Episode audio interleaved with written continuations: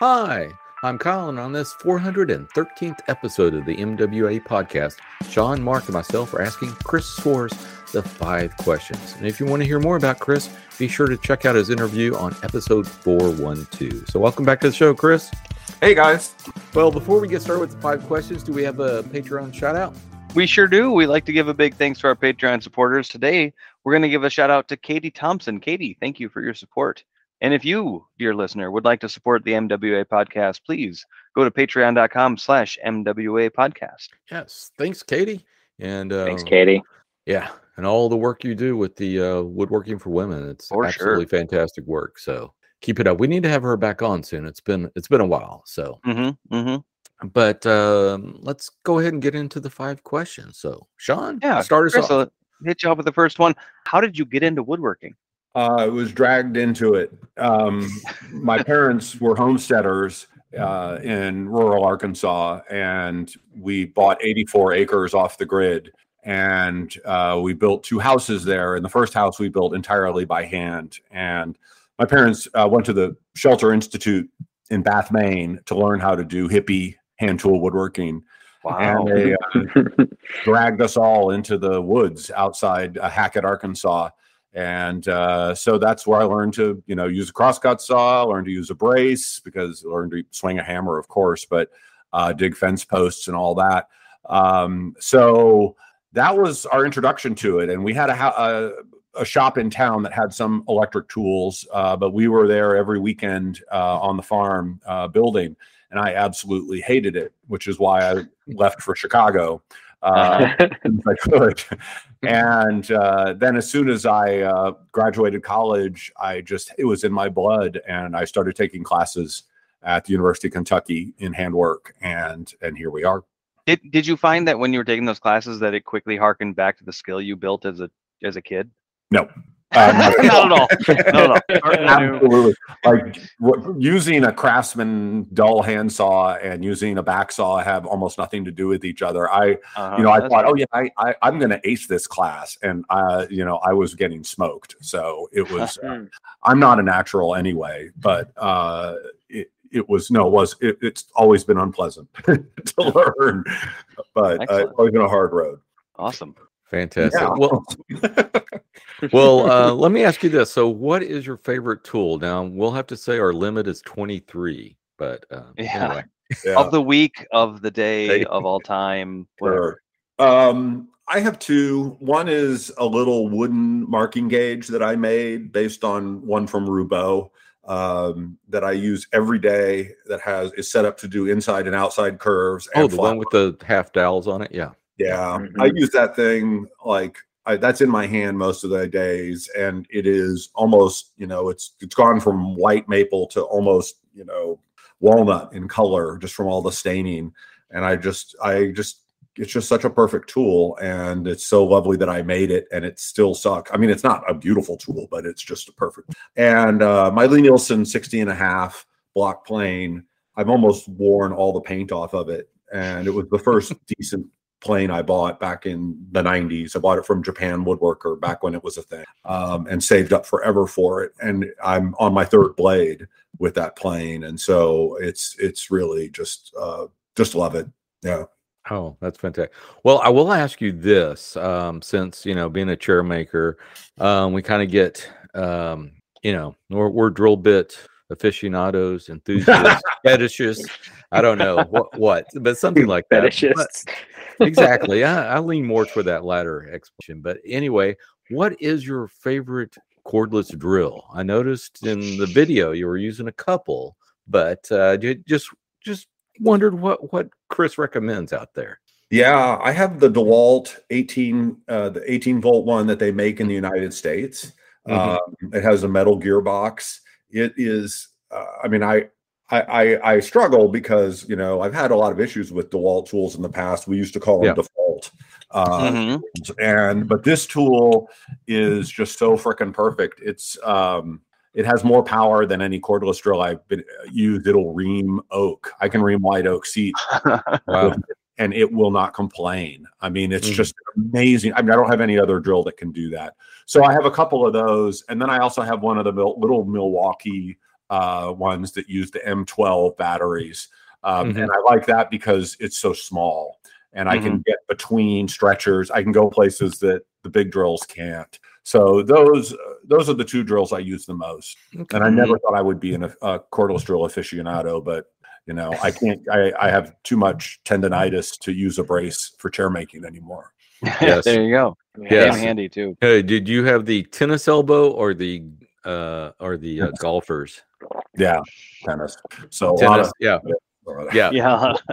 yeah. I, I have the golfers, the inside of the uh thing. So yeah, yeah, it, it's it's an issue. But anyway, sucks. so uh, yeah, Yeah. for sure. Yeah. Yeah. So back back to like your your personal influences. Who has influenced you the most in woodworking? Um, well, one person, a dead guy named uh, Charles Hayward, who uh, Mm. was editor of the Woodworker from the 30s up until the 70s. Uh, probably the most legendary woodworking editor, did it all, and uh, brilliant, uh, traditionally trained, uh, could write, could photograph, could draw, could write, could just write beautifully and clearly. Uh, he is who I look up to when I write and um, try to write properly. And then John Brown, uh, a Welsh chairmaker who introduced me to stick chairs. Never met him, was probably a very difficult man to be around from everything I've heard from him. Mhm. But uh, his writing and the passion that he wrote uh, with it convinced me that woodworking writing didn't have to be boring. Like everything uh, I had read up until I read John Brown was sort of dry as a popcorn fart and uh, he is just his writing was just like on fire and that's when i realized that you know that would be a good thing for woodworking if people could write Mhm. with, with with more passion and so i've just kind of let it all hang out from that moment forward Oh, that's awesome. Yeah. Did Did you ever get a chance to work with Hayward or meet him or?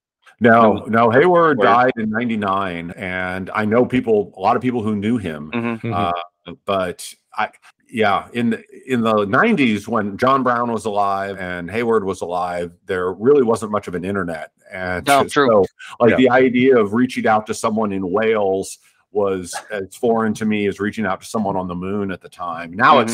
seems. Totally Uh, achievable. yeah. Yeah, wow. That that's interesting. Yeah.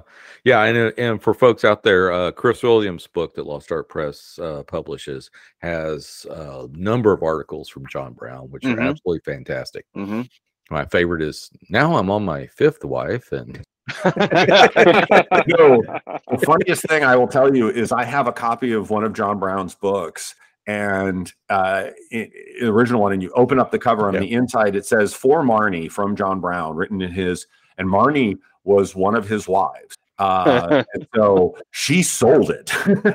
she like after she divorced him, she sold this book, oh my Uh, gosh. and I got it from a British seller. Yeah, and uh, so it, I and I had it confirmed that that was one of uh, one of the women that he was married to. Uh, so that that's my that's my star. Star. oh that. That's awesome. that's fantastic. Yeah, that that's in the secret cellar under lock and key. Yes. hmm hmm Not really, but yeah.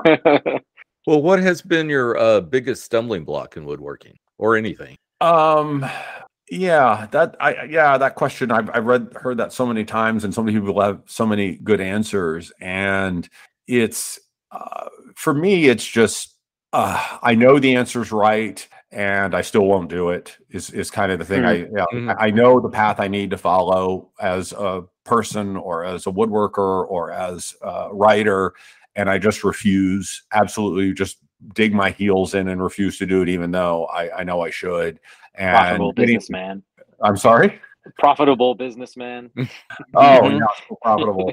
uh, no, I just like I, I like I can see the answer and I know the answer, but I just won't do it. And I don't know, you know, I don't I don't know what that is. I don't. I'm sure there's a name for it. Uh, is besides stupidity, but um, I just get like I, I just get resistant to the right answer uh, for some reason, and it's just it's the dumbest thing in the world. And uh, I mean, an example is like. Um, uh, like chip breakers. Many years ago, I was really resistant to using chip breakers in in hand planes, and I was much more into using higher angles and using a fine mouth to reduce tear out with my hand planes.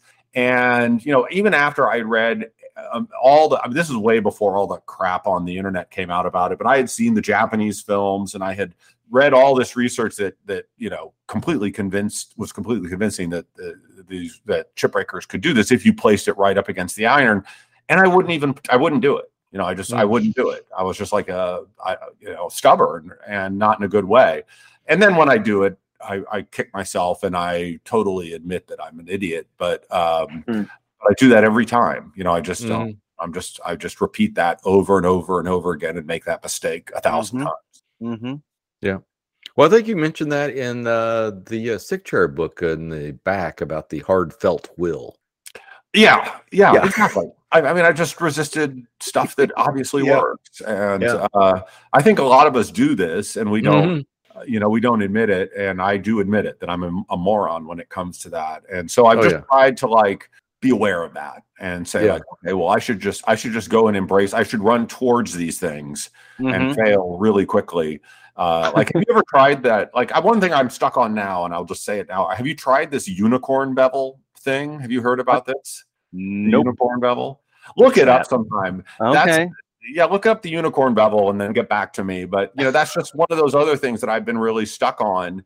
Is I won't do this, and I, I have the equipment for it, and uh, it's Is just it- a way of making a, an edge that is super durable, but also um, uh, fairly low angle. Uh, it's it, and if it works, it's it's amazing. But just look it up, and then we'll we'll do another show later about the unicorn bevel. But Yeah. it's an example of how of a moron I am. The the name itself evokes the impossibility of it, right? Yeah, yeah. I, I think I've heard the I've heard the term, but I can't think about exactly what it is.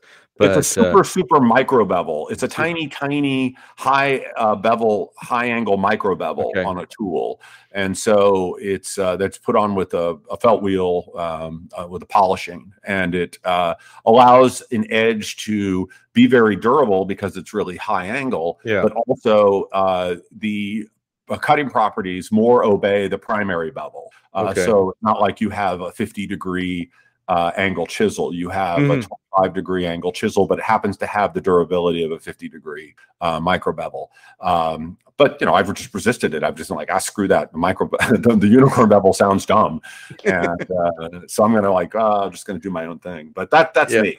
That's yeah, Interesting. yeah. And I've also seen a, a couple articles about using a, a buffing wheel. You know, like sharpening to a thousand Yeah. grit and then using a, a one of the cotton buffing wheels to get it in. No, so I don't know if that would impart the unicorn bevel by using the buffing wheel. Kinda, right? Maybe. Well, it's how to hold the tool uh, Yeah. to the buffing wheel. Like if you look at it, it's a really radical way that they show it to the to the buffing wheel Yeah. that creates the bevel.